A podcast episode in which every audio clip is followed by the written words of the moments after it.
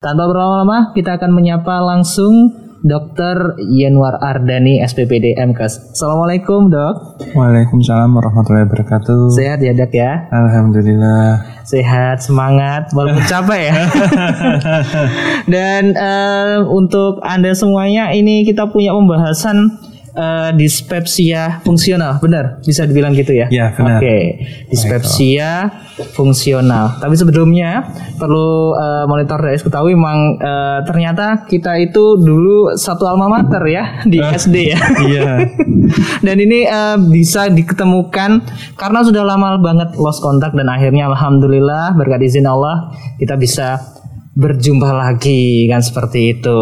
Dan gimana dan sebelum masuk ke ini ya, berasa ini ya temen ya.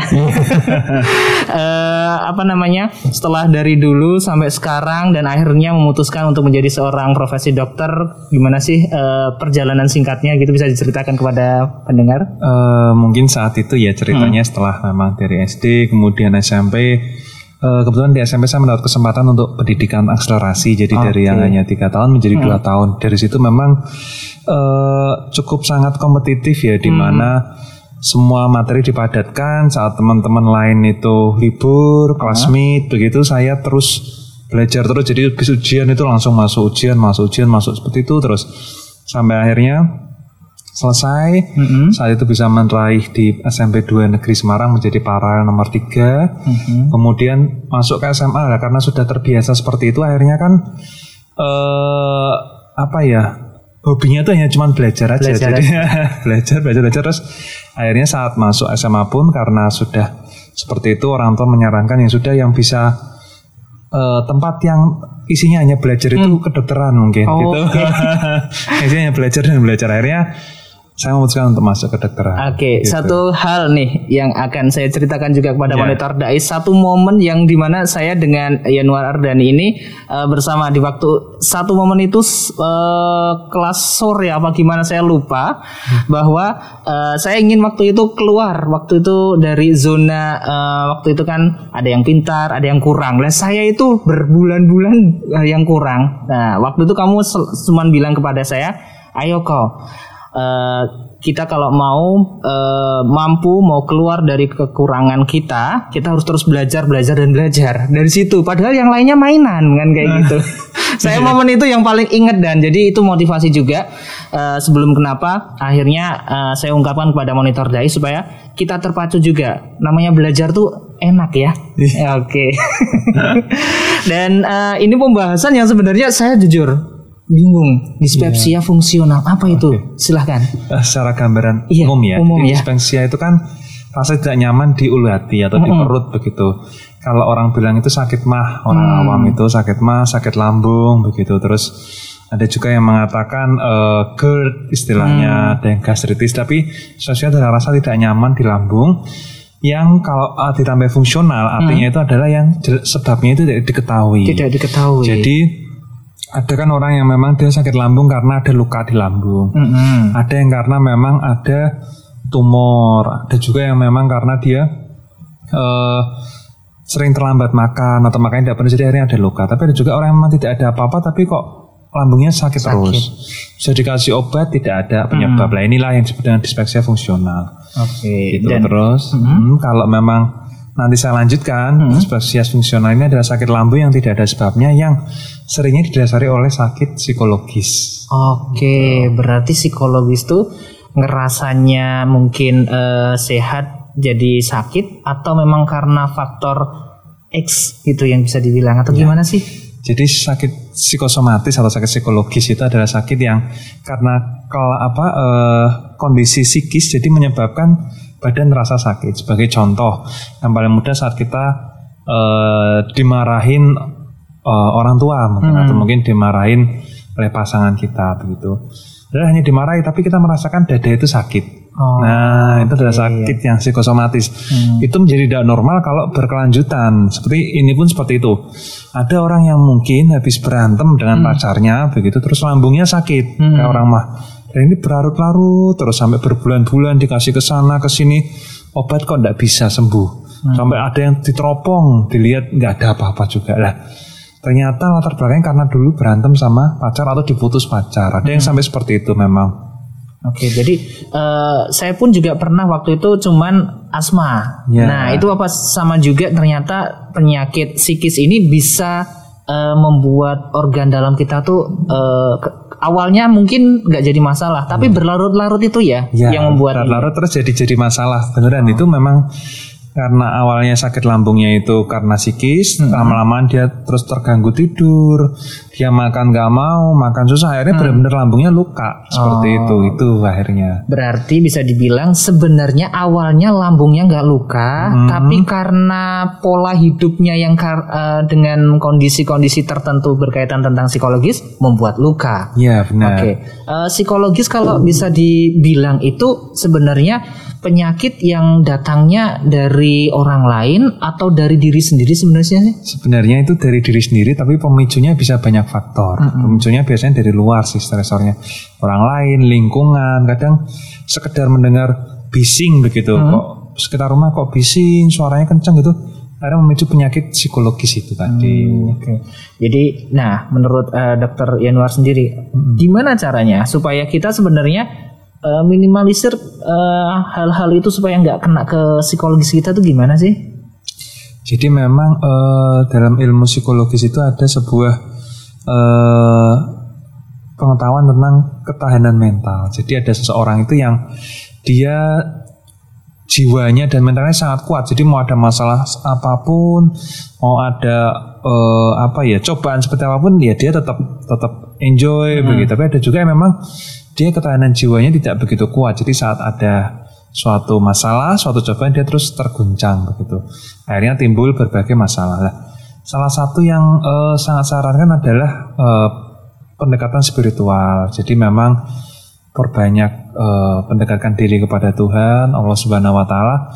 Harapannya itu bisa membantu untuk eh, memperkuat jiwa dan mental kita. Itu adalah salah satu pengobatan selain memang nanti ada eh, sering berpikiran positif. Jadi kita banyaklah perilaku-perilaku yang harus kita arahkan positif dan terakhir jika memang ada sebuah kondisi yang kadang orang itu berpikir ini sakit apa sih kok sakitnya kok nggak jelas begitu lah. Kita akhirnya harus mencoba mencari pertolongan. Kadang kan ada yang terus disarankan yaudah ini berobat ke psikiater aja gitu. Marah terus anda Iya. nggak gila begini begitulah. Itu yang memang seharusnya eh, orang itu terus mungkin ya aku ada arah ke sana. Jadi coba aku berobat. Jadi pengobatan sedini mungkin. Oke, Gitu. paradigma ini hal yang ibaratnya sering kali kita tahu bahwa ke psikiater sama dengan gila itu dan. Iya. nah, gimana untuk mendudukkan diri kita ataupun mungkin kita sebagai eh, keluarganya, nah eh, untuk bisa mengedukasi tuh psikiater itu bukan hanya untuk orang-orang yang eh, kurang waras dan sebagainya gitu. Gimana caranya tuh? Jadi sebenarnya eh, itu harus eh, merubah pola pikir daripada si pasien. Jadi memang psikiater itu kan sekarang kan bukan ilmu penyakit jiwa, tapi dari judulnya aja sudah ilmu kesehatan jiwa. Jadi eh, kita bisa menyarankan untuk mengedukasi keluarga kita, eh, enggak kamu tuh enggak sakit jiwa, bukan gila, tapi mungkin ada sedikit yang tidak normal atau mungkin ada sedikit yang ini sebaiknya kita buat lebih baik begitu. Jadi jangan terus dijudge, lah mau gimana lagi kan kamu memang sakit gila lah mau gimana gitu. Mungkin kamu ini nggak waras nih, kamu kok sakit lambung terus menerus diobati nggak sembuh sembuh, mungkin kamu gila kali enggak. Mungkin ada obat yang lain yaitu yang dari sini yang harus diobati. obati. gitu. Nah, itu ya. Kadang saya pun juga ketemu dengan beberapa pihak di mana ini psikologisnya nih yang harus diobati. Cuman ketika mau menyampaikan kita bingung merangkai katanya dan mengajak supaya dia mau, dia ternyata menyadari dan seperti itu. Banyak banget dan akhirnya yang dibilang eh, sama dokter Januar sendiri lama lama lama akhirnya menjadi penyakit. Nah, apakah penyakit eh, dispepsia fungsional ini sebenarnya bisa diobati? Apakah diobatinya dari awal dengan f- apa namanya membuat psikologisnya eh, sembuh dulu atau kebanyakan sudah kebacot kalau orang Jawa kan ya bilang oh datang memang sudah ini luka, ini apa dan sebagainya. Biasanya gimana? Oke, jadi memang eh, dispensasi fungsional ini ada beberapa tahap sih. Jadi memang dari yang paling ringan sampai derajat berat begitu. Kalau masih ringan sih sebenarnya mungkin cukup dengan uh, psikoterapi atau terapi psikis begitu. Cuman seringnya sulit. Jadi butuh pengobatan pengobatan anti ansietas atau anti cemas begitu dan anti depresan. Kadang kan penyebabnya itu cemas berlebih, depresi berlebih, kemudian ada eh, suatu trauma begitu itu yang memang butuh pengobatan obat-obat psikiatri atau obat kejiwaan. Nah, selain itu memang eh, disertai juga dengan obat-obatan lambung. Nah kalau memang yang sudah terlanjur kebacot itu memang cukup banyak kasusnya. Jadi dia sudah berbulan-bulan akhirnya sudah terlanjur luka. Akhirnya ini memang butuh pengobatan jangka waktu yang sangat lama. Kadang itu pengobatan untuk sakit yang ini ini bisa sampai tiga bulan, empat bulan. Tapi kalau yang memang masih fase awal biasanya satu bulan dia udah menunjukkan respon yang sangat bagus. Oke. Gitu. Nah, indikator respon yang bagus itu yang seperti gimana sih? Jadi kalau indikator bagusnya yang pertama memang pasien itu cenderungnya keluhannya berkurang, nyeri perut, rasa tidak nyaman begitu. Berkurang kemudian memang dia juga kehidupannya lebih baik.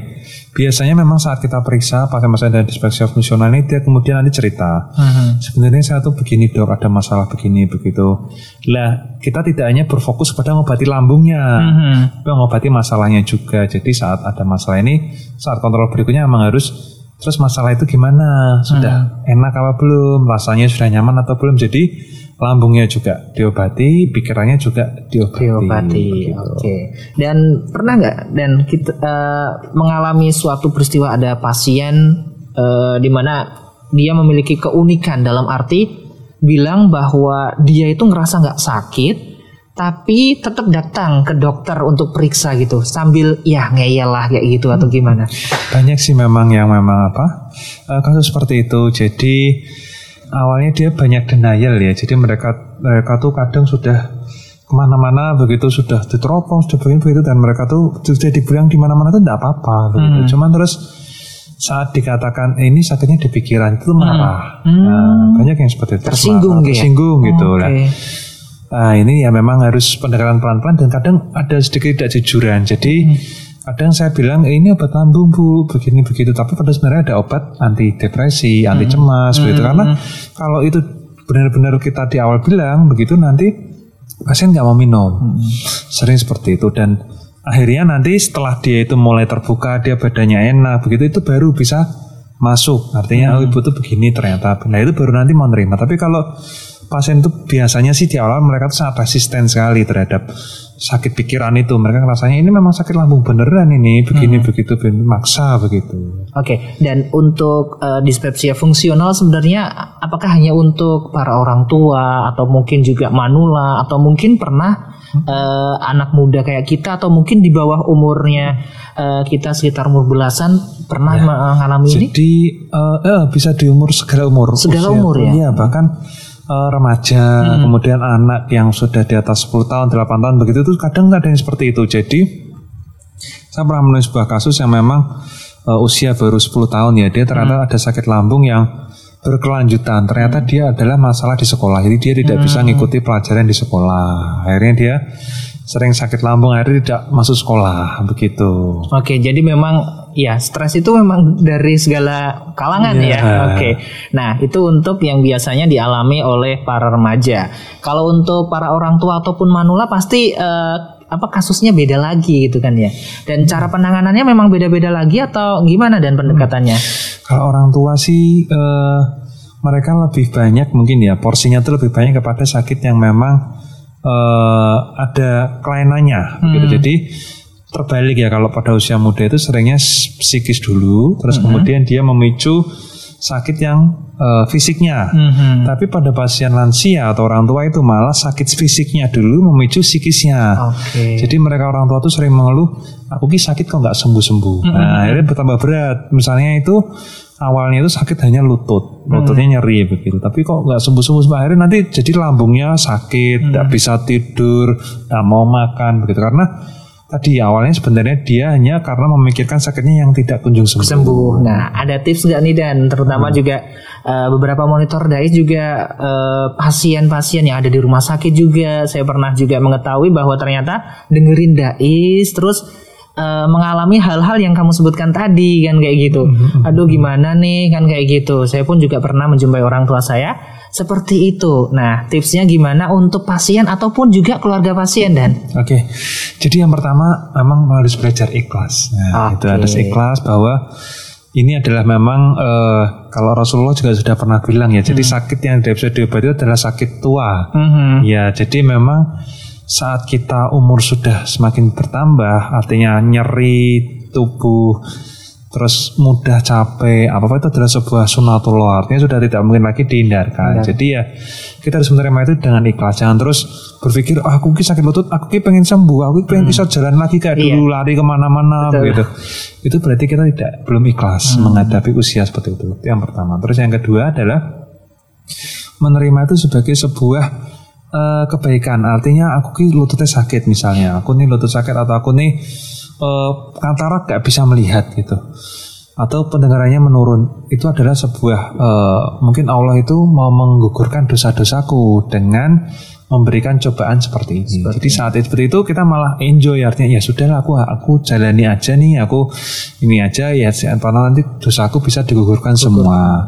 Tuh, mungkin keluarga juga bisa mengedukasi seperti itu. Dan yang ketiga, jika memang kok seperti itu kok masih belum bisa ya sudah nanti terpaksa harus diobatkan ke penyakit dalam yang uh, bisa mengobati psikisnya juga itu tadi. Mungkin ke ahli yang lansia atau gimana. Jadi tetap pengobatan-obatan anti depresi, anti cemas pada lansia itu juga diperlukan. Oke, dan tentunya juga penyakit dispepsia fungsional ini langsung pada paham oh ternyata apa yang tidak ada dalam arti oh ini bukan karena virus bukan karena hmm. penyakit tapi karena psikologis dan hmm. sebagainya hmm. seperti itu dan berarti uh, Dani sendiri juga mempelajari psikologis ya waktu yeah. pertemuan sebelumnya membahas tentang paliatif terus tentang ini psikologis nah sebenarnya tuh uh, rumus apa mungkin dalam diri kita tuh bagaimana sih cara untuk sehat uh, mengatasinya saya pernah dengar bahwa yang terpenting seperti tadi bilang ikhlas dulu menerima gitu kan. Tapi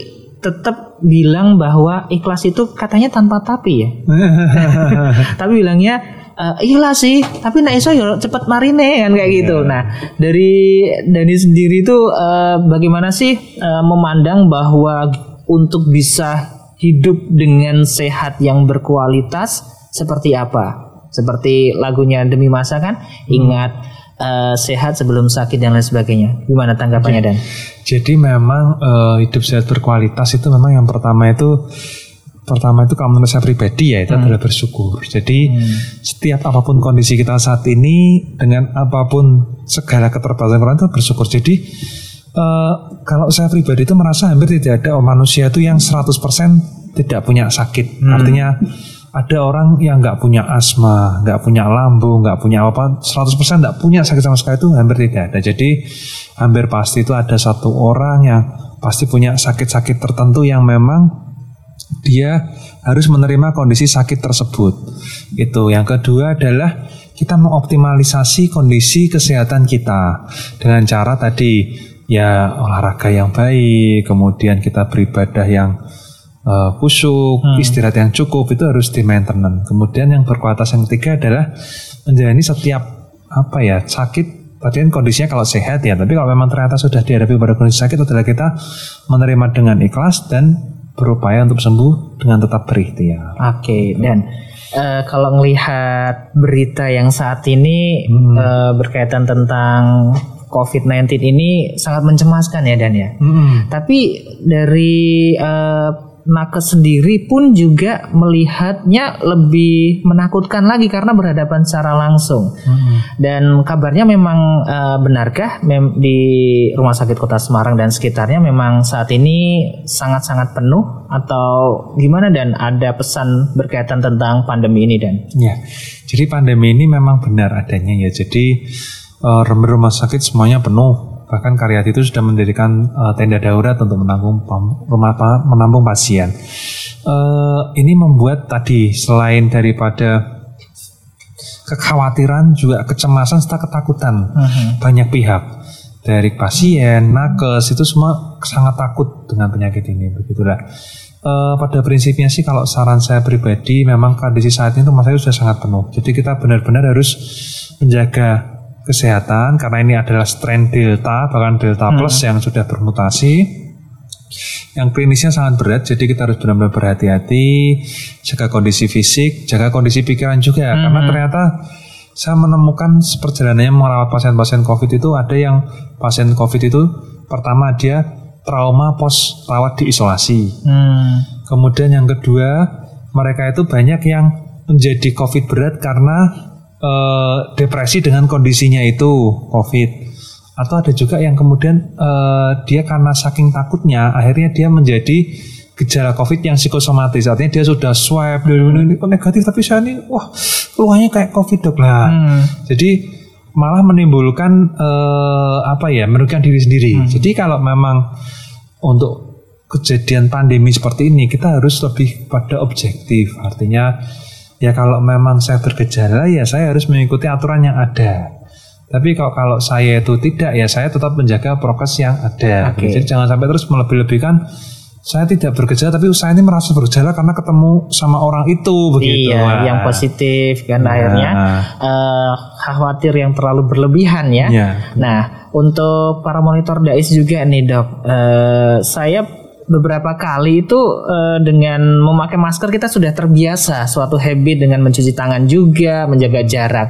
Tapi ada beberapa tempat wilayah saya pun juga sering bilang di siaran ini bahwasanya Jangan sampai kita menganggap remeh karena apa namanya dalam satu wilayah tersebut belum ada yang terkena kan seperti itu. Hmm. Nah ini uh, sesuatu hal yang naudzubillah dalik uh, apa namanya ternyata tetangga kita, saudara dan sebagainya kena dan kita melihat dengan mata kepala sendiri. Nah pesannya dari dokter Dani sendiri tentang COVID-19 ini apalagi dengan varian baru. Ada informasi apa tentang varian Delta ini dok?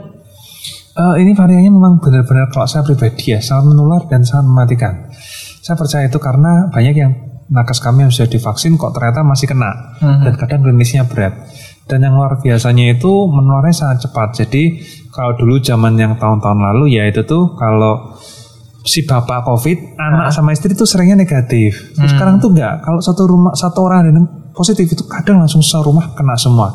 Yang kemarin dikunjungi juga ikut kena. Jadi seolah-olah itu menularnya tuh kayak iya ya. iya jadi Cepet.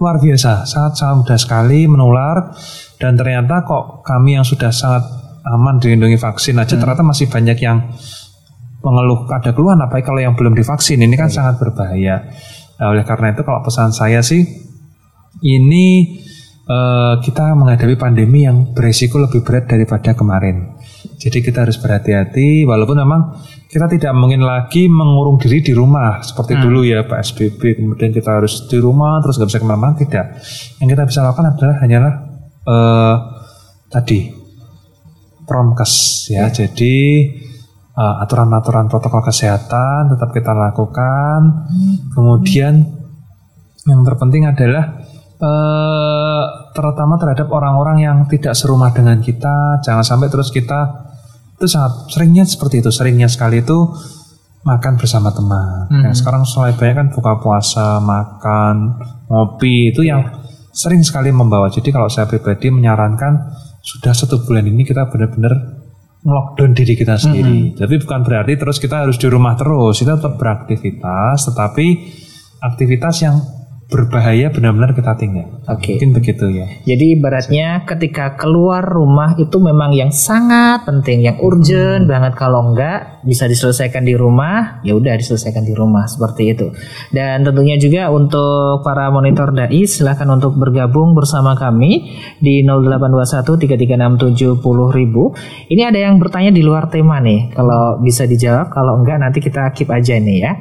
Saya sering di bagian dada sakit ulu hati kayak ditarik, bukan sesak, tapi ada rasa yang membuat nggak nyaman. Kalau saya ingat-ingat, setiap habis konsumsi makanan yang ada bawang putih mentahnya selalu terjadi. Mau diminumin obat, nggak tahu obat apa yang harus diminum. Setiap terjadi kayak gitu nggak bisa tidur uh, apa telungkup. Wah, itu apa sih penyebab sebenarnya? Mohon penjelasannya. Gitu dok. Bisakah?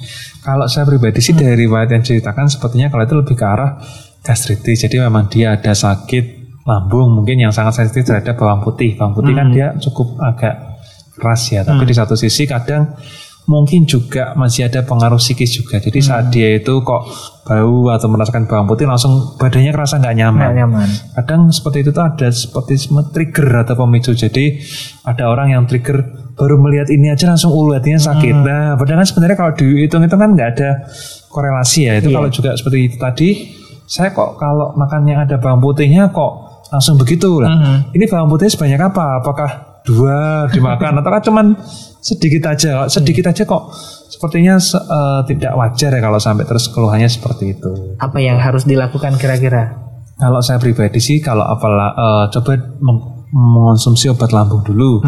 Mungkin bisa berobat ke dokter, minta obat lambung, diobati. Tapi kalau memang ternyata kok obat lambung tidak memberikan respon, artinya kok uh, kok masih sama aja berarti mem- memerlukan tadi mungkin obat cemas atau obat antidepresi. Oke, seperti itu dan tentunya juga Dr. Yanuar Ardani eh, di penghujung eh, ini acara pasti ini adanya statement dan juga pesan kepada monitor DAIS berkaitan tentang dispepsia fungsional atau pesan kesehatan lainnya. Silahkan. Oke, baik terima kasih.